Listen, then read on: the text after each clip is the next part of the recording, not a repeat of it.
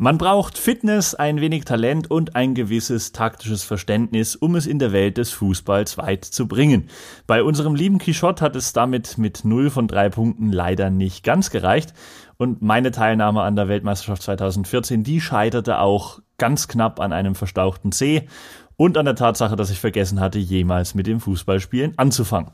Was neben den sportlichen Eigenschaften nicht unbedingt gebraucht wird beim Fußball sind Bodenständigkeit, Charakter oder ein Doktortitel. Genau deswegen haben sich Fußballer nämlich immer wieder auf dem Platz und auch neben dem Platz einen Namen gemacht. In diesem Sinne herzlich willkommen zur Weltmeisterschaft des Schwachsinns mit Jonas Greiner und Quichotte. Und heute geht es um Fußballer. Ich muss dir sofort deinen kleinen äh, Nacken klatschen für deine Frechheit, du kleiner Schlingel. Ähm, ja, gut, meine Fußballkarriere ist äh, natürlich überschaubar, ähm, aber das muss ich auch zugeben. Über die Kreisliga B habe ich es nicht hinausgeschafft. Aber immerhin. Ähm, und äh, bei dir muss man ja auch sagen, du bist aufgrund deiner Größe bist ja oft äh, im Tor eingesetzt worden und zwar als Latte. ich bin der, der Peter Crouch äh, der Kreisklasse. Ja, wobei Peter Crouch konnte wirklich gut Fußball spielen. Ähm, ich auch. Ja, ja. Ich könnte, wenn ja. ich, wenn ich äh, täte. ja, wir wollen natürlich kurz eingehen auch auf die letzte Folge. Es ähm, hat sich so ergeben, dass es wieder einen Punkt für mich gibt und zwar äh, für die APPD. Es ging um Parteien Ihr habt euch entschieden. Es war sehr, sehr knapp. Ich fand einen Kommentar sehr schön. Äh, ja, Punkt für die Punker. Äh, das war auf jeden Fall sehr gut. Und es steht jetzt äh, neuerdings also 13 zu 4. Das ist eine besondere. ja, da kann ich dich beruhigen. So schlimm ist es dann doch nicht. Äh, es steht insgesamt jetzt äh, immerhin äh, 8 zu 6 äh, für mich. Das ist das erste Mal, dass ich eine Zwei-Punkte-Führung erlangen kann äh, hier. Aber ich, ich glaube irgendwie habe so ein bisschen im, im Gefühl, das könnte sich heute ändern. Ja, und heute geht's wie gesagt um abgedrehte Fußballspieler. Wir müssen wieder eins vorwegnehmen, auch wie neulich in unserer Podcast-Folge über die ähm, Politiker, über die äh, dreistesten Politiker, haben wir auch heute bei den abgedrehten Fußballspielern, ich glaube, also ich zumindest nicht, ich weiß nicht, wie es mit dir aussieht, aber ich gehe auch stark davon aus, nur männliche Vertreter, die sich ähm, durch irgendwelchen Schwachsinn äh, in den Vordergrund gespielt haben. Ja, ich glaube, es, es, dauert einfach noch so ein paar Jahre, bis sich die Frauen auch trauen, so richtige Eskapaden zu machen. Ja, man hört es auch selten, weil im, ich, ja. ich habe im Frauenfußball das Gefühl, dass es da wirklich noch um Fußball geht. Also da, ja, ich da, wird, da werden keine Millionen verdient, nee, da geht es nicht um fette Sportwagen, da geht es nicht drum, dass äh, alle zwei Wochen irgendwie die Frisur neu eingefärbt ist oder dass die Schuhe möglichst bunt sind. Da wird einfach nur noch Fußball gespielt. Und lustigerweise, ich habe ja gerade die Doktortitel angesprochen. Es gibt ja auch in der deutschen Nationalmannschaft, oder gab, ich weiß nicht, ob die noch spielt, aber da gab es sogar eine Spielerin, die auch auch äh, nebenbei ihren Doktortitel gemacht hat. Ja, es ist ja auch sogar Turit so. Knark war das, Doktor. Ja, Turit äh, Knark. Ja, es ist ja sogar mhm. so, dass du, wenn du so ein bisschen kulturellen Horizont hast, äh, auch im Männerfußball wirst du ja relativ schnell auch ins Abseits gestellt. Man äh, denke zum Beispiel an äh, Thomas Broich, der äh, äh, unter seinen Kollegen nur Mozart genannt wurde, weil er halt nicht irgendeine Scheiße gehört hat, sondern sich ab und zu mal ein bisschen klassische Mucke gegeben hat und ist dann irgendwann aufgrund dieser ganzen, dieses Zirkus auch äh, nach Australien äh, Fußball spielen gegangen, nach Brisbane und hat wirklich eine also auch ein legendär guter Fußballer mit einem wahnsinnig geilen taktischen Verständnis, macht mittlerweile bei der Sportschau schon mal ab und zu so Analysen, also zumindest war es bei der äh, bei der EM oder bei der WM so. Genau, ja. Und ein guter Typ auf jeden Fall und ähm, hat auch das Herz am rechten Fleck und von daher, man sieht also, wenn man da so ein bisschen aus der aus dem äh, harten Business rausschlägt und so ein bisschen so ein paar sanfte Züge hat, kriegt man da sofort seinen Spitznamen weg. So ist es. Und ich würde sagen, ähm, wir steigen dann mal ein. Wie gesagt, ähm, vermutlich rein männliche Vertreter, weil die sich eben auch ähm, öfter abseits vom Platz und auch durch äh, nicht so ganz sportliche Aktionen in den Vordergrund drängen. Und ähm, ich würde vorschlagen, ich beginne mal mit meinem ersten Vertreter. Na dann. Wenn das denn recht ist. Und mein erster Kandidat hier äh, in der Kategorie abgedrehte Fußballspieler ist Paolo Di Canio. Paolo Di Canio, man hört's, es ist ein Italiener, ein italienischer Fußballspieler, der in seiner späteren Karriere auch in England gespielt hat. Und ähm, Di Canio ist schon in, ja, in jungen Jahren durch eine recht aggressive Spielweise aufgefallen. Also hat zum Beispiel mal in einem äh, Streit mit einem anderen Spieler nach einem, ich glaube, äh, ja, ziemlich harten Foul eine rote Karte gesehen und hat dann spontan einfach noch den Schiedsrichter mit umgestoßen. Ähm, das äh, war zum Beispiel so eine exemplarische Aktion. Aber bekannt wurde er nicht durch seine aggressive Spielweise, sondern durch eine gewisse Nähe zum Rechtsextremismus. Die Canio nämlich, das kann man sich bei YouTube ähm, angucken, der hat nach einigen seiner Tore oder auch vor oder nach dem Spiel in der Fankurve mit dem römischen Gruß gegrüßt. Das ist quasi der Hitlergruß, nur dass in Italien damit ja nun nicht äh, Hitler gegrüßt wird, sondern Mussolini, was die ganze Sache natürlich nicht besser macht. 2005 ähm, hat er selbst dann irgendwann mal erklärt auf Nachfrage, dass er absolut kein Rassist sei, lediglich ein überzeugter Faschist. also das war ihm wichtig nochmal klarzustellen. Und ähm, deswegen spielt die Canio ja auch nicht oder hat die Canio auch nicht rechts außen gespielt, sondern in der Sturmabteilung. Nach ähm, der ja, ja, war Stürmer. Ähm, Nach seiner Karriere auf jeden Fall war Di Canio dann als Trainer aktiv und bis 2016 war er als Experte bei Sky, also Sky Sport Italia, ähm, äh, zu sehen und aktiv. Und dieser Sender hat dann die Zusammenarbeit mit ihm beendet, als ein Foto von äh, Paolo Di Canio aufgetaucht ist im Netz, auf dem ein Tattoo zu sehen ist, was er hat, das ähm, Benito Mussolini gewidmet ist. Also da steht irgendwas in Richtung Duce oder Dux oder so äh, drauf, ähm, was in Richtung äh, Benito Mussolini geht. Und da war man natürlich völlig überrascht, dass elf Jahre nach seiner Ankündigung, er sei ein überzeugter Faschist, sich der Typ plötzlich als Faschist outet. Das hätte ja keiner gedacht. Da auf jeden Fall wurde er dann aus dem ähm, aus dem äh, Programm bei Sky Sport Italia rausgenommen. Und ähm, interessant fand ich, dass äh, diese ja, Angewohnheit, die er hatte, dass er öfter mal diesen Mussolini-Gruß äh, gemacht hat, dass die auch auf ähm, ja, die ein oder andere positive Rückmeldung gestoßen ist. Unter anderem hat sich die ähm, Enkelin von Mussolini, Alessandra Mussolini, zu Wort gemeldet, hat gesagt, wie schön, dieser Gruß, das hat mich sehr bewegt. Und ähm, sie hat sich sehr darüber gefreut.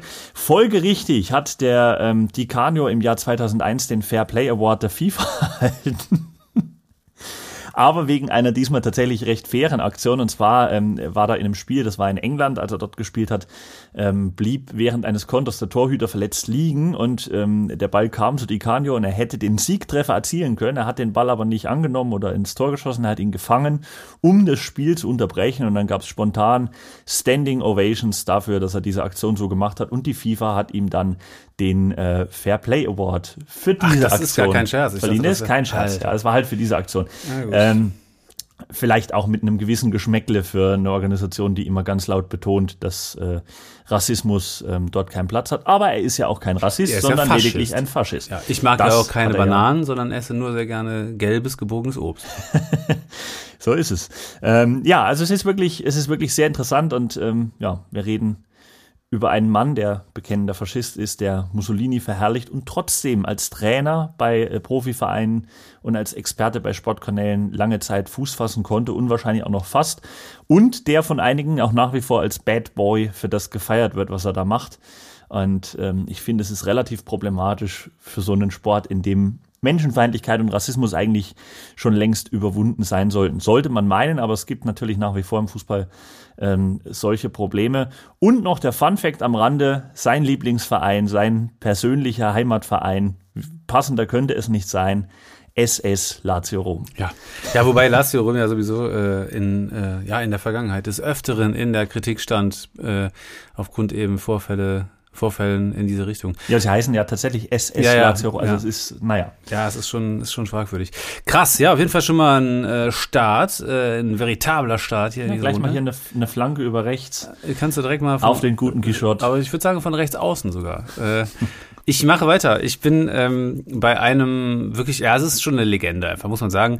George Best, äh, Nordire, hat in der Auswahl gespielt, ist in Manchester United eigentlich groß geworden in seinem Heimatverein.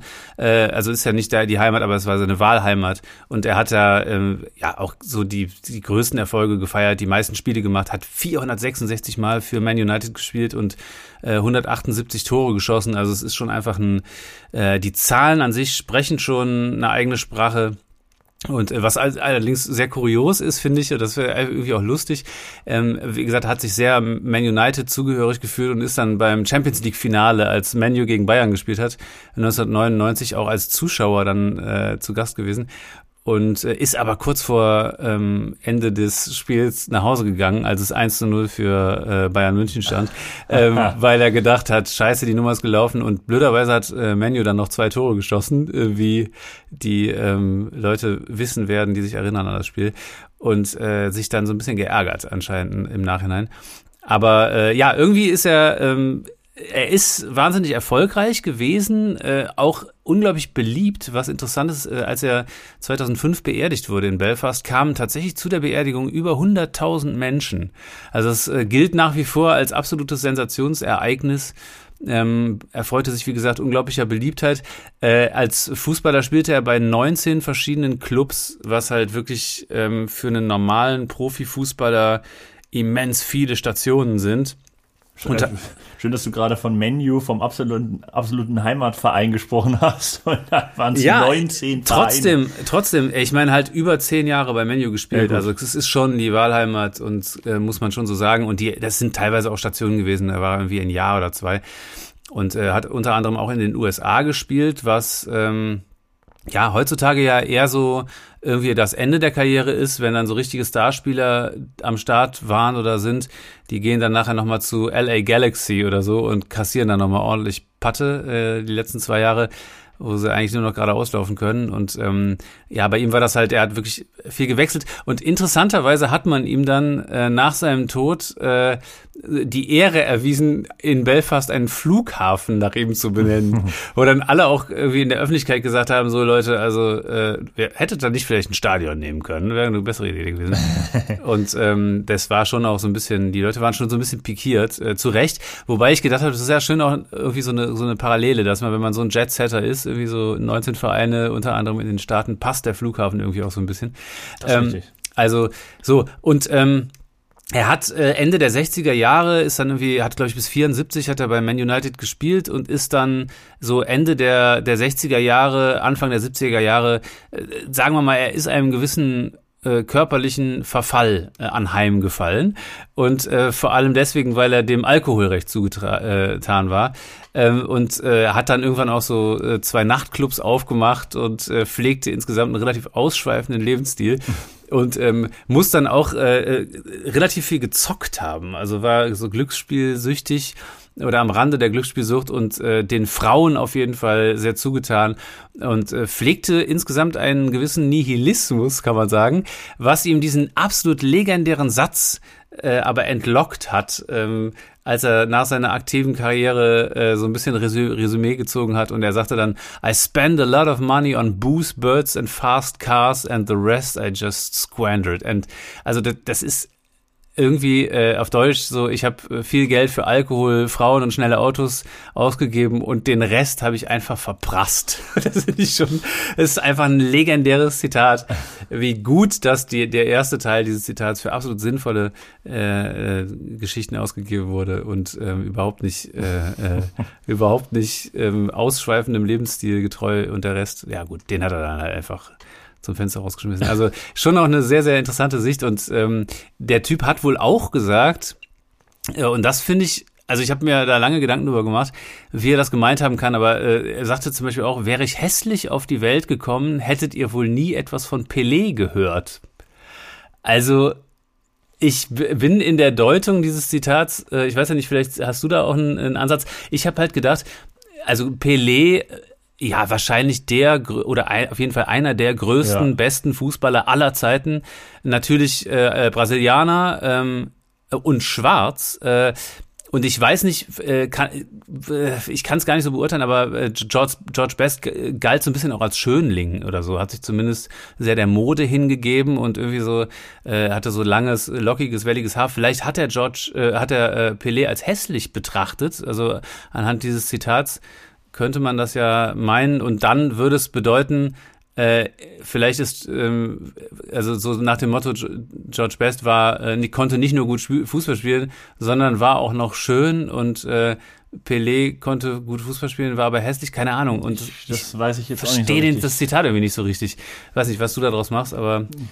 Keine Ahnung. Ja, ich auch nicht. Ich fand es ein komisches Zitat. Ähm, Aber gut, äh, soll er gesagt haben und ähm, was auch immer. Äh, auf jeden Fall, äh, also ich kann mir auch nicht vorstellen, dass es in irgendeiner Weise rassistisch gemeint war oder so.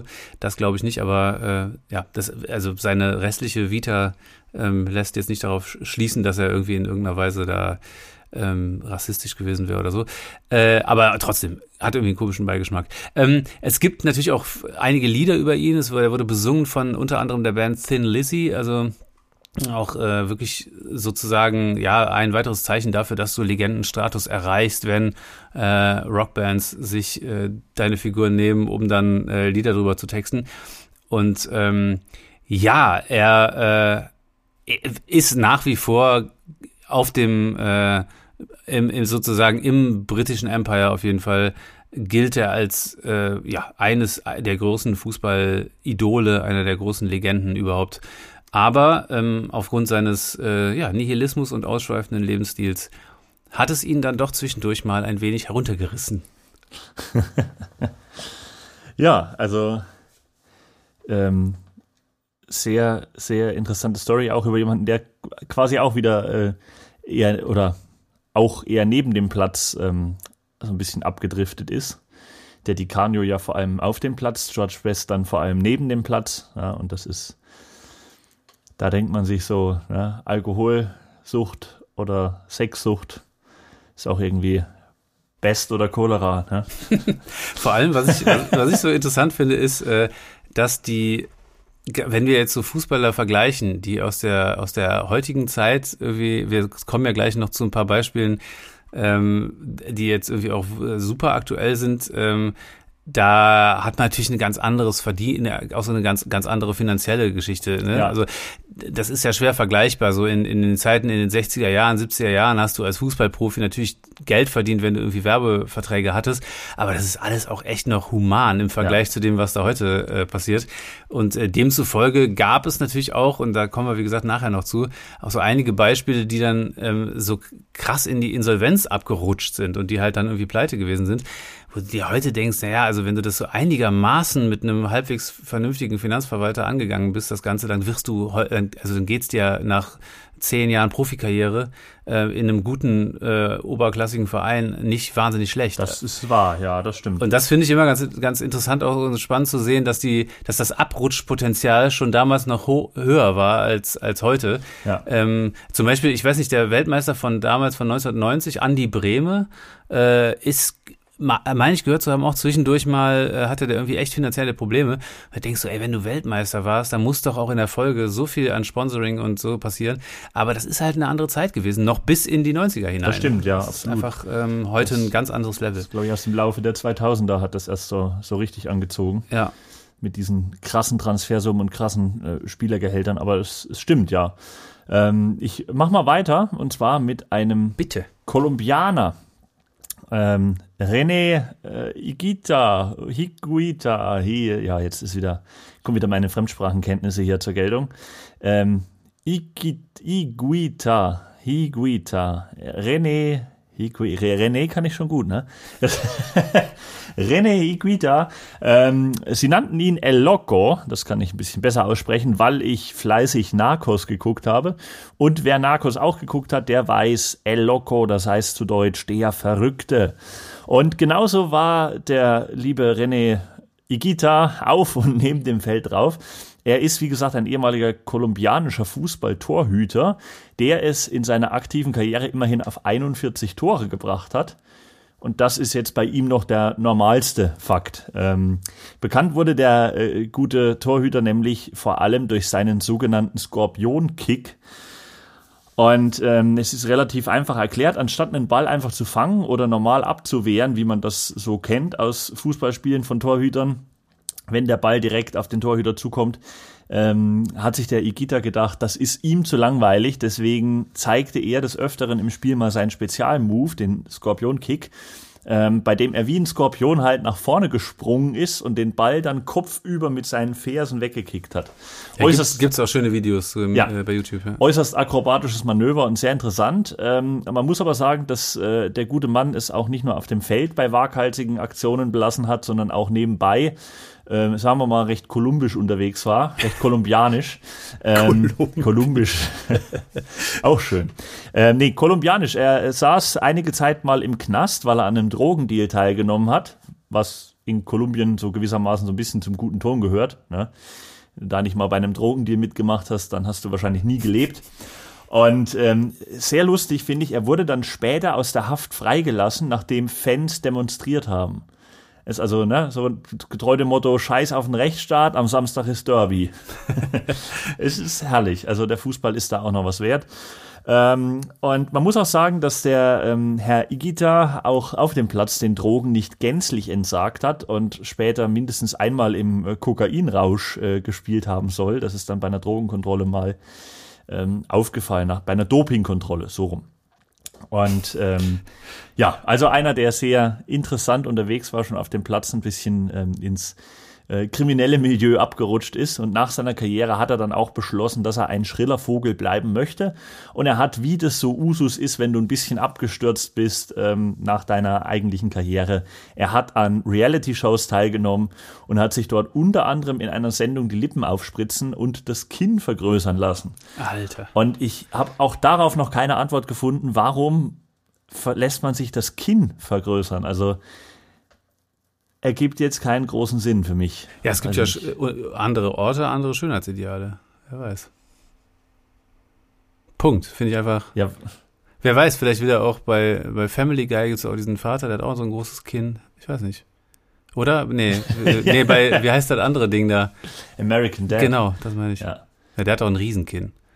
Ja, so wie Michael Schumacher, aber ja. also, du in Kolumbien heißt dann so, oh geil, der Schumacher, das Riesenkind. Ich denke, so ein großes Kind. Ich glaube, das wäre jetzt, ja, weiß ich nicht, keine Ahnung, kann doch sein. Kann, das ist, kann mir ja nicht vorstellen, dass Schönheitsideale in unterschiedlichste Weise. Warum denn nicht? Ja, ja, klar. Also, das sind auch. Also, nee, ich, ich, weiß es auch einfach nicht. Also von daher. Gibt bestimmt auch eigene Pornoseiten für Kind-Pornos. Weiß ich nicht. Kindjob. Ich weiß nicht, warum man sich das Kinn vergrößern lässt, ehrlich nicht. Ja, ich auch nicht. Ich habe halt auch ein sehr großes Kinn, vielleicht sollte ich mal nach Kolumbien. Ja, dann gu guckst du mal, ob du dann da direkt wie auf so eine Sänfte hinaufgehoben wirst. Ich weiß auch nicht, ey, keine Ahnung. So, komm, ich mach weiter. äh, ich gehe zu einem, äh, es ist, ist ein deutscher, äh, legendärer deutscher Fußballer, den man aber jetzt vielleicht, wenn man nicht mit Fußball nichts zu tun hat, eigentlich nicht kennt. Also äh, ist jetzt schon, äh, ist schon eher für Dinge bekannt geworden, die jetzt mit dem Fußball, klassischen Fußballerfolg nicht so wahnsinnig viel zu tun haben. Äh, Walter Frosch. Alleine der Name klingt schon wie fußballerische Poesie äh, in meinen Ohren. Ähm, äh, Walter Frosch war äh, seines Zeichens starker Raucher, was eh schon eine gute Voraussetzung ist, wenn man Profisport betreiben will. Ähm, und äh, ist in den 70er und 80er Jahren aktiv gewesen und ist dann 76, äh, es war so eine seiner, eines seiner erfolgreichsten Jahre, ähm, ist er dann, war Verteidiger von Jupp Derwall in die B-Nationalmannschaft berufen. Es gab damals tatsächlich noch eine B-Auswahl, wo man, man könnte vielleicht sagen, aber es ist, der Vergleich passt jetzt nicht so ganz, aber es ist ja so eine Reserve irgendwie dann, ne? Und du, du, da ziehen dann halt die, die A in der A-Mannschaft werden dann schon mal ab und zu Spieler aus der B-Mannschaft rausgezogen und äh, die kommen dann hoch und so. Also du hast dann schon, wenn du in die B-Mannschaft berufen wirst, sozusagen so ein bisschen diesen, diesen Ritterschlag mit dem Dolch gekriegt, so nach dem Motto, hier, guck mal, dir wird da in Aussicht gestellt, irgendwann mal in der A-Nationalmannschaft zu spielen.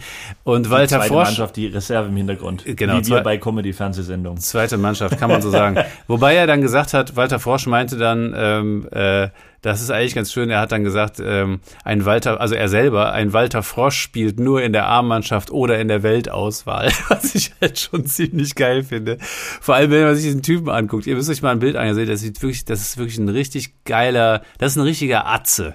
Und ähm, der galt als ziemlicher Treter, also wie gesagt, war Verteidiger und hat wohl auch echt mit harten Bandagen gespielt, ähm, obwohl er selber sich äh, überhaupt nicht als Treter bezeichnet hätte. Also hat auch mal offensiv abgewehrt äh, diese diese Bezeichnung. Es gibt so eine komische äh, SWR-Doku, äh, wo er dann irgendwie ein paar Mal auch interviewt wird und er beim Spiel gezeigt wird und man sieht halt, wie er in so einer Rudelbildung halt seinen Gegner auch mehrfach tritt und so. Also er ist wirklich einfach so, äh, das ist natürlich, also wo bist du weniger oder mehr, wo bist du mehr Treter, als wenn du da gerade gezeigt wirst, wie du einen tritt. Und er sagt dann halt so in der aus der aus dem Off kommt dann so seine Stimme irgendwie, äh, ja ich habe mich nie als Treter gesehen, ich bin doch kein Treter. Äh, oder wurde er irgendwie auf seine gelben Karten angesprochen, hat er nämlich einige gesammelt. Und dann meinte er so, ja, er ähm, er hätte halt schon so ein kleines äh, gelbe Kartenproblem äh, und er meinte, er müsste so ein bisschen aufpassen, äh, dass er nicht länger gesperrt ist, als, als er auf dem Feld steht, also in der Saison, was äh, dann doch auch wiederum äh, so ein schlechtes Argument ist, wenn du vorher behauptet hast, du äh, bist da irgendwie äh, dem Treten da nicht so zugeneigt. Von daher, ähm, aber er muss wohl echt auch ein beinharter Verteidiger gewesen sein und ähm, hat halt auch Kette, einfach Kette geraucht und äh, nach seiner Karriere gab es auch, es gibt ja auch so Abschiedsspiele von irgendwelchen Profis, die die dann noch irgendwelche Legenden einladen und so. Äh, und äh, beim Abschiedsspiel von Klaus Tomford, da stand er mit Kippe auf dem Rasen und hat einfach gequält beim Spiel. Und äh, gab auch mal ein Interview mit Zigarettenschachtel im Stutzen. Also genau, er hatte, das ist ja das relativ legendär, bekannt. genau. Und ähm, er hat halt noch in seiner aktiven Zeit beim äh, FC St. Pauli auch die Tatsache überhaupt, dass er da gespielt hat, ist das schon auch wieder, macht ihn unglaublich, unglaublich sympathisch. Er hat dann irgendwie 1980 ähm, schon Schulden gehabt in Höhe von 150.000 Mark äh, und ähm, arbeitete neben seiner Fußballkarriere beim FC St. Pauli noch bei Edeka. Also er einfach musste irgendwie aus den Schulden raus und hatte, äh, der Grund war, er hatte eine Versicherungsagentur gegründet mit einem Partner zusammen, den er kennengelernt hat in der Kneipe beim Saufen. Und dann ist er noch an dem Abend mit dem irgendwie eine Ver Verbindung da eingegangen, hat gesagt, komm, wir gründen diese Versicherungsagentur. Und der Partner ist dann irgendwann untergetaucht und das ist alles ziemlich nach hinten losgegangen. Und äh, er hat auch, äh, hält auch immer noch den Rekord äh, der gelben Karten. Die Rede war mal irgendwann von 27 gelben Karten in einer Saison. Wobei das muss so ein bisschen Legendenbildung auch sein. Ähm, da wird zugrunde gelegt, dass er damals 27 Jahre alt war. Aber es ist äh, auf jeden Fall überliefert, dass er bis zu 20 gelbe Karten in einer, in einer Saison gekriegt hat. Ähm, alleine schon deswegen, weil man, weil er selber gesagt hat, äh, ja, gegen Solingen und im letzten Spiel gegen Wackerburghausen hole ich mir noch je eine gelbe ab und dann bin ich auf insgesamt 20, das ist dann eine runde Sache. Also so, schon einfach mit Ansage. Und, Aber das ähm, auch, wenn, wenn das mit der 27 stimmt, muss ja davon ausgehen, dass die Saison 34 Spieltage hat. Ja, es ist schon krass. Wenn das mit ne? der 27 stimmt, dann hat der, dann war der ja 25, also 5 mal 5, war der fünf Spiele gesperrt, weil du ja nach fünf gelben Karten ein Spiel gesperrt bist. Ja, das da heißt, es gab nur zwei Spiele, die er gemacht hat, wo er keine gelbe Aber ich glaube, die Regelung war damals auch noch eine andere. Ich glaube, du warst sogar schon nach drei oder so, warst du, glaube ich, schon gesperrt. Also, jetzt hat, die haben, ganz schwierig. Genau, die haben irgendwann die Regelung äh, ich, geändert. Aber ist egal. Also ja, klar, das ist halt super, super viel. Ähm, naja, und also nicht nur, dass er da irgendwie äh, anscheinend auch, das lässt sich ja schon vermuten, ähm, nicht nur ein Treter auf dem Platz, sondern auch irgendwie abseits des Platzes ist nicht alles glatt gelaufen, sagen wir mal so. Äh, und er hat dann ähm, ja, wirklich relativ viel gequalmt äh, und hat sich auch nach der Karriere gesundheitlich jetzt nicht unbedingt verbessert und ähm, hatte mal eine Blutvergiftung äh, und ist aufgrund dieser Sepsis äh, tatsächlich so schlimm äh, in Mitleidenschaft gezogen worden, dass er neu sprechen und gehen lernen musste. Also so richtig krasse Erfahrung und äh, ist aber trotzdem dann auch irgendwie wieder zurück äh, ins Leben geschafft und ja, absolute Gigant, äh, gigantische Legende und ja, also äh, immer noch, finde ich auch irgendwie ein absolut geiler Typ, so von der, von der Art und Weise her. Und natürlich findest du vergleichbare Karrieren heutzutage äh, absolut nicht mehr. Aber leider kürzlich verstorben. Ne? Ja, müsste. Vor gar nicht so langer Zeit, glaube ich. Ja, das weiß ich gar nicht genau. Aber, aber ist noch nicht so lang her. Ja. Ja, also tatsächlich auch ein ähm, sympathischer Typ, irgendwie so ein bisschen menschlich. Kann man so sagen. Ähm, weil du gerade von diesem schönen Spruch geredet hast, ähm, dass er entweder in der A-Nationalmannschaft oder in der Weltauswahl spielt, ja, war ja auch ein sehr selbstbewusster Spruch, den er da rausgehauen hat, komme ich doch ähm, direkt zu meinem dritten Kandidaten und zu dem König der selbstbewussten Sprüche, wenn man es noch selbstbewusst nennen kann und es nicht vielleicht schon mehr ist. Und äh, man muss sagen, man muss den Fußball nicht unbedingt ähm, lieben und täglich zehn Stunden irgendwelcher Fußballreportagen konsumieren, um schon mal irgendwie Slatan Ibrahimovic begegnet zu sein. Oder zumindest einem seiner Zitate in den sozialen Medien. Denn ähm, Slatan Ibrahimovic, für die, die ihn jetzt trotzdem nicht kennen, ein schwedischer Spieler, der äh, 2021 40 Jahre alt geworden ist. Also es ist für einen aktiven Fußballer schon eigentlich ein Alter, in dem man nicht mehr aktiv ist. Zumindest als Feldspieler, ja. Normalerweise, ja. Also Buffon hat ja jetzt auch über 40 noch äh, gespielt, aber mit 40 Jahren als, äh, ich glaube, offensives Mittelfeld oder nee, Stürmer, Stürmer, Stürmer direkt, ja. ähm, bist du bist du eigentlich nicht mehr auf nee. Ober, also nicht mehr auf Profiniveau unterwegs. Ja. Ähm, schon gar nicht in der Top-Liga. Und äh, Slatan Ibrahimovic ist das aber noch. Der spielt nach wie vor auf oberstem Niveau, hat äh, für seinen aktuellen Verein, den AC Mailand, das war der Verein, der mal ähm, Berlusconi gehört hatte, aus äh, Italien, äh, Erstligist dort. Ähm, dort hat er seit 2020 in 47 Spielen 32 Tore erzielt. Und das ist ein guter Wert, auch wenn du nicht 40 bist. Absolut. Ähm, und für einen 40-Jährigen wirklich stark. Also ist, er ist ein wirklich guter Fußballer. Und ähm, Allerdings muss man dazu sagen, er ist auch ähm, als recht ruppiger Spieler bekannt, ist des Öfteren schon aufgefallen, weil man eine Ohrfeige verteilt hat oder ähm, andere Spieler eben nicht ganz für voll nimmt und die dann auch behandelt wie kleine Schuljungen oder so und mal durch die Gegend schubst wie so ein, wie so ein Schulhof-Rowdy. Äh, ähm, oder es gab auch mal eine, eine Szene, wo er einem anderen Spieler aus, aus Wut irgendwie den Ball ins Gesicht geworfen hat, während der Schiedsrichter daneben stand. Und scheinbar war auch der Schiedsrichter eingeschüchtert, weil er hat nicht darauf reagiert und hat dann gesagt, er hätte das nicht gesehen. also auch sehr schön. Ähm, Ibrahimovic ist vor allem bekannt, nicht weil er so ein guter Fußballer ist, sondern ähm, vor allem wirklich für seine nahezu selbstverliebte Art, die von manchen als arrogant bezeichnet wird, von manchen wird er aber auch einfach verehrt, weil er eben nicht nur redet, sondern weil er halt auch Leistung abliefert. Ähm, die Zitate sind trotzdem legendär, weil er zum Beispiel so Sachen raushaut wie ich brauche nicht zu träumen, ich bin der Traum. Oder ich habe mich für Fußball entschieden, das tut mir leid für die Fans von anderen Sportarten, denn da wäre ich genauso. Bei ähm, Barcelona, beim FC Barcelona hat er mal gespielt, gemeinsam mit Messi, und da hat er über äh, Guardiola und Messi äh, folgenden schönen Satz gesagt. Er hat gesagt, wir brauchen den Philosophen nicht, der Zwerg und ich reichen vollkommen. ja. Oder sein Vorschlag zur Güte, als ähm, er in Paris gespielt hat, bei Paris Saint-Germain und ähm, dort eben weg wollte, hat er äh, angekündigt, er würde in Paris bleiben, wenn sie den, den äh, Eiffelturm durch eine Statue von ihm ersetzen würden. Und ein Zitat noch auf die Frage einer Reporterin, ob er denn homosexuell sei, hat er zu ihr gesagt, komm vorbei und bring deine Schwester mit, dann zeige ich dir, ob ich schwul bin. Also er ist, ähm, ja, er ist also, ein, ja. er ist ein Mann, der wirklich äh, große Sprüche klopft. Allerdings muss man sagen, der, der kleine Fleck auf seiner, auf seinem, auf seinem gottesähnlichen äh, Mythos, den er sich da selbst, äh, also er sieht sich ja selbst auch als Gott, ähm, kleiner Fleck auf dieser weißen Weste von Zlatan Ibrahimovic als Fußballgott äh, den gibt es dann doch und zwar ausgerechnet in seiner Heimat Schweden, denn dort wird er nicht unbedingt als der absolute Gott angesehen. Es gab nämlich mal eine Wahl vor einigen Jahren, da wurde der beste schwedische Sportler aller Zeiten gesucht und äh, Ibrahimovic landete hinter Björn Borg nur auf dem Tennisspieler ähm, nur auf Platz zwei und der Kommentar von Ibrahimovic dazu war Zweiter werden ist wie Letzter werden. Auf dieser Liste wäre ich eigentlich die Nummer eins, zwei, drei, vier und fünf. Ja, ja, das Verlieren kann er nicht so gut. Es gibt ja auch das Verb äh, slati, slatanisieren, ne? Das heißt ja so viel wie äh, etwas dominieren. Das ja. hat er ja schon alles. Ja, ist auf jeden Fall ein absolut crazy Typ. Äh, ich finde unvergessen für mich auch ein Jahrhunderttor ist dieses Tor im schwedischen äh, Nationalmannschaftsdress wo er irgendwie auf der an, auf Höhe der Mittellinien Fallrückzieher macht und der geht halt rein. Also der gegen Typ, England. genau gegen England, der hat und das ist halt auch noch gegen England. Ne? Also ja. das, das ist schon das Krasse ist ja, dass solche Leute teilweise halt wirklich äh, die Latte an äh, an äh, Arroganz so hoch hängen, aber dann halt noch drüber springen, ist schon krass. Ja. Also musst du halt auch erstmal machen. Auch Cristiano Ronaldo, es gibt ja so tausende ähm, Hater.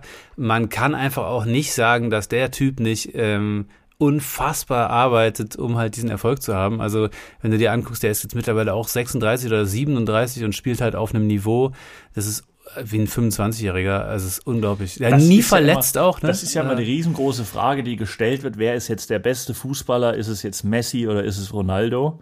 Und da gibt es ja immer ganz unterschiedliche Meinungen. Ähm, was ich da am treffendsten fand, war eigentlich die Aussage von einem, der gesagt hat, naja, Messi hat halt Talent und äh, Ronaldo ist halt der, der ist halt unglaublich ehrgeizig und arbeitet halt unglaublich an sich. Absolut. Du siehst es auch, finde ich, in den Bewegungen. Der also ist, glaube ich, 15 Tage am, 15 äh, Stunden am Tag am Trainieren oder 13 ja, und, Stunden oder und was macht halt, immer im Kraftraum und alles. Absolut. Hat halt auch, glaube ich, einen Körperfettanteil der von einem Stein. Also es ist, wirklich, es ist unglaublich. Da gab es auch die schöne Pressekonferenz von Christian Streich oder Christian Streich, der Trainer von Freiburg, gesagt hat, ja, die Spieler die wollen alle so, so schöne Muskeln wie der Ronaldo. Der war 13 Stunden am Tag dafür trainiert. Ja, genau. ja, Streich ist ja auch sowieso eine Legende, im besten Sinne. So schöne Muskeln. Ja, schöne Muskeln. ja, das, das Schöne ist ja, äh, finde ich, an dem Sport auch, ähm, für mich hat das ja auch ein bisschen was von Tanzen. Ne? Also ich bin ja auch leidenschaftlicher Fußballer. Äh, dieses, dieses Business ist jetzt, klingt ein bisschen klischeemäßig, aber das Business geht mir mittlerweile ziemlich auf den Sack. Aber wenn man Messi auch spielen sieht, auch so generell so alle Zehner, die bei, bei äh, bei, beim FC Barcelona äh, groß waren, sind, das sind alles so Zauberfußballer. Also ob das jetzt irgendwie Ronaldinho ist oder, oder Messi, wenn du denen beim Spielen zuguckst, das ist halt Poesie irgendwie. Und bei Ronaldo ist das halt ein, das ist wie, der Ronaldo ist wie so ein Pferd, ne? Der hat halt auch eine unfassbare Technik, äh, macht halt unglaubliche Dinge auch mit dem Ball, aber das, du du merkst halt in jeder Bewegung diese Kraft. Und bei Messi ja. hat das noch diese unglaubliche Leichtigkeit. Von daher ist auch schwer vergleichbar.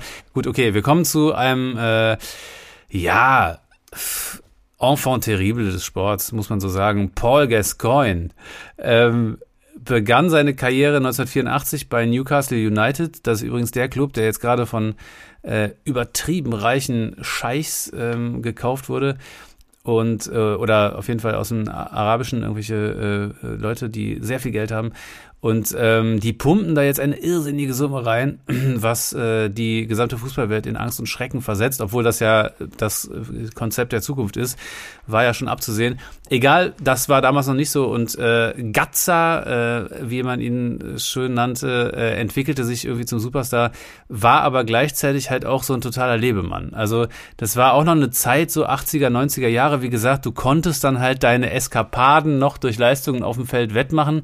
Es gab noch kein kein Social Media, wo halt alles ausgeschmückt wurde und ausgepflückt, zusammen, auseinandergepflückt wurde. Also von daher ging das irgendwie noch. Und ähm, ja, der Typ hat es halt wirklich auch einfach übertrieben. Also äh, er hat ähm, interessanterweise auch äh, also überhaupt kein äh, Musterprofi, so gar nicht. Also er hat äh, äh, 91 äh, mit Tottenham den FA Cup gewonnen, war dann äh, wie gesagt gewechselt von von äh, Newcastle United zu Tottenham Hotspur hat den FA Cup gewonnen, aber er verletzte sich im Finale schon nach äh, wenigen Minuten, ähm, weil er ein unheimlich hartes Foul begangen hat. Also er hat sich ja. beim Faulen verletzt und ist dann in der Folge ähm, relativ lange nicht mehr gesund geworden. Er hatte irgendwas am, am Kreuzband und äh, sollte äh, zu Lazio Rom wechseln, was einen schönen Bogen schlägt zu dem Anfang. Äh, und er, das dauerte ein Jahr lang, er wurde einfach nicht gesund und das lag unter anderem auch daran, dass er einfach im besoffenen Kopf äh, zwischendurch in irgendwelchen Nachtclubs unterwegs war und sich da wiederum nochmal am Kreuzband verletzt hat. Also äh, das wäre halt heute undenkbar. Äh, sowohl schwer zu erklären, sowas, ja schwer ja. zu erklären, äh, sowohl den Fans als auch dem, wobei das geht dafür wahrscheinlich noch, aber vor allem halt nicht den Verantwortlichen. Und das Interessante ist, dieser Wechsel ist dann trotzdem nach anderthalb Jahren oder so noch zustande gekommen für über fünf Millionen Pfund, was damals auch echt eine Stange Geld war. Ähm, Heutzutage wird man sagen, das ist lachhaft, aber das war schon damals äh, eine stattliche Summe und er hatte halt immer wieder Saufeskapaden, musste in Entzugskliniken, weil er irgendwie äh, ja versucht hat runterzukommen. Er hat, ich habe die Biografie gelesen von dem irgendwann, äh, auch wirklich interessante, äh, sehr interessante Biografie. Äh, er hat wohl Eric Clapton mal in einer dieser Entzugskliniken getroffen und mit dem dann da ähm, so ein bisschen rumgezaubert und äh, kam auch mit dem Gesetz in, in Konflikt, hat irgendwann mal so einen Wachmann angegriffen und ähm, eine Frau äh, im Zug belästigt oder sowas. Und er hat, ähm, ich sag mal in Anführungszeichen, einige Späße gemacht, ähm, die als Mitspieler, glaube ich, dann doch auch durchschnittlich gut zu ertragen waren. Zum Beispiel hat er bei Newcastle wiederholt einem Spielkollegen äh, Termine im Solarium gebucht, äh, obwohl er schwarz war. Also so richtig cool. Ah, äh, ja, sehr, sehr schwierig, der Typ. Und ähm, dann hat er seinem Teamcaptain in, in Tottenham mal beim äh, Hochrecken des Siegerpokals nach dem Spiel auf dem Feld die Hose runtergezogen. Also ist auch einfach so ein totaler Kindskopf. äh, was äh, witzig ist, ist tatsächlich, das finde ich wirklich legendär, ähm, der, der, hat in einem Premier League Spiel mal, da ist dem Schiedsrichter die gelbe Karte runtergefallen, ne? Und äh, Gascoigne hat die aufgehoben und hat die dem Schiedsrichter gezeigt, also hat ihm gelb gegeben quasi. Und der Schiedsrichter fand das aber weniger lustig und hat wiederum dann Gascoigne die gelbe Karte gezeigt und ähm, er hat sich ja tierisch darüber aufgeregt. Und äh, ich finde so der Höhepunkt und äh, der, ja, oder was heißt der Höhepunkt? Auch einer der traurigen Höhepunkte seiner komischen Späße war, dass er Gennaro Gattuso, dem äh, später auch sehr erfolgreichen ähm, Sechser bei Italien, äh, bei dem ersten Training der Glasgow, äh, bei Glasgow Rangers äh, hat dann irgendwie Gattuso angefangen und äh, Gascoigne muss dem in die Klamotten gekackt haben, äh, weil der, der Gattuso dann nach dem Duschen sich ankleiden wollte und hat dann eine Kackwurst einfach in seinen Klamotten gefunden. Ein kleines Willkommensgeschenk von Gatzer. Es ist wie im Backstage bei Comedy-Wettbewerben. So sieht's es aus. Ja. es ist exakt dasselbe. Da scheißt dir irgendeiner die Schuhe voll. Interessanterweise hat er halt ähm, ja trotzdem auch Erfolg gehabt und war unwahrscheinlich beliebt. Also er hat zum Beispiel in der Nationalmannschaft ähm, mal eine gelbe Karte gekriegt im Halbfinale der EM 96 war das äh, gegen Deutschland sogar und äh, brach dann in Tränen aus, weil das bedeutete, er wäre fürs äh, fürs nächste für die nächste Runde gesperrt fürs Finale und das hat ihn halt vollkommen bewegt und äh, offensichtlich eben auch die britische Öffentlichkeit, die äh, diese emotionale Verbindung zum Fußball halt natürlich sehr wertschätzt und dann ja. hat man ihn da sogar seitens der BBC hat ihm dann den BBC Award für den bedeutendsten Sportler in diesem Jahr 96 ähm, verliehen und äh, insgesamt waren so die Mitte der 90er Jahre waren eigentlich seine erfolgreichsten Jahre. Er wurde 96 Schottlands Fußballer des Jahres und dann kann man sagen, ging es so ab 98 wirklich bergab. Er hat äh, 1998 war die WM und äh, der äh, damalige Nationaltrainer Hoddle hat ihn ähm, dann aus der A-Nationalmannschaft verbannt, äh, hat gesagt, er wäre aufgrund von Trainingsrückstand beziehungsweise fehlender Leistungen nicht mehr im Aufgebot für die WM 1998, was natürlich für jemanden, der Fußball auch so emotional lebt wie ja. Gascoigne, halt ein tierischer Schlag in die Fresse ist. Demzufolge hat sich Gascoigne gesagt, ach du Wichser, und hat dem einfach das Hotelzimmer zerlegt und das einfach alles demoliert. Und irgendwie, naja, also zweifelhafter Typ, aber so halt ja, ein komplettes Original irgendwie. Ähm, er hat sich, äh, äh, wie gesagt, wie man schon auch gemerkt hat, neben dem Platz einiges geleistet, äh, konnte aber, wie auch schon erwähnt, das irgendwie bis zu einem gewissen Zeitpunkt immer durch gute Leistungen wettmachen. Er hat zum Beispiel auch mal nach einem Interview oder bei einem, nee, bei einem Interview nach dem Spiel hat er dem Interview einfach ins Mikro gerülpst. Also er war halt so ein richtiger Assi und ähm, ja, wie gesagt, einige äh, Entziehungskuren gemacht ähm, und nachher dann auch äh, gesundheitlich, wie man sich vorstellen kann, ziemlich angeschlagen gewesen, hatte eine so eine richtig übertrieben schwere Lungenentzündung, war außer Gefecht, äh, hatte mal den Durchbruch eines Magengeschwürs, wäre daran Geil. fast gestorben. Und äh, die Ärzte haben ihn da wirklich auf die letzte Sekunde noch gerettet.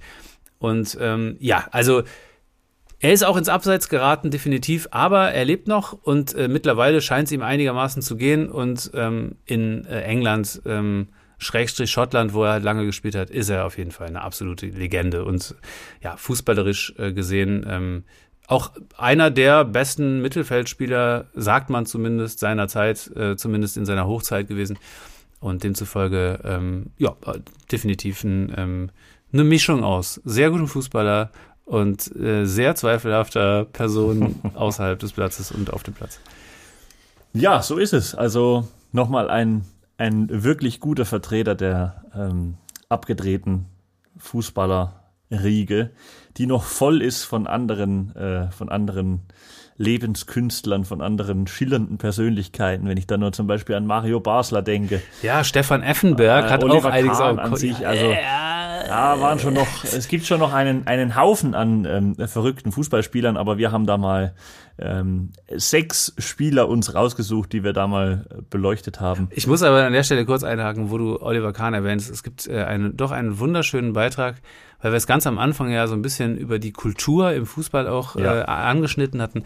Es gibt einen wunderschönen Beitrag von Oliver Kahn, der äh, dem der von Rilke der Panther vorgelegt wird, das Gedicht. Und dann ähm, liest Oliver Kahn äh, den Panther von Rilke und interpretiert nachher dieses Gedicht. Und ich muss wirklich sagen, das ist ein äh, Zeitzeugnis, das man sich nicht entgehen lassen sollte. Einfach mal Oliver Kahn, der Panther, eingeben und äh, dann kann man, man kann sich das schon vorstellen. Er sitzt dann da und sagt dann, äh, Herrlich. Sein Blick ist beim Vorübergehen der Stäbe so müd geworden, dass sie nichts mehr hält. Es ist, als ob es keine, äh, als ob es, wie war's, als ob es keine Stäbe gäbe. Nee, irgendwie so, aber geil, auf jeden Fall richtig gut. Ja, also ähm, kann man sich nochmal anschauen. Es ist wirklich, es, ähm, ja, wie gesagt, die Liste der verrückten Fußballer, die ist lang. Sehr. So, wir müssen jetzt ein Ende finden, denn Quichotte hat einen Termin für eine Kindvergrößerung und ähm, den wollen wir ihm nicht vermasseln hier. Deswegen sage ich herzlichen Dank fürs Zuhören.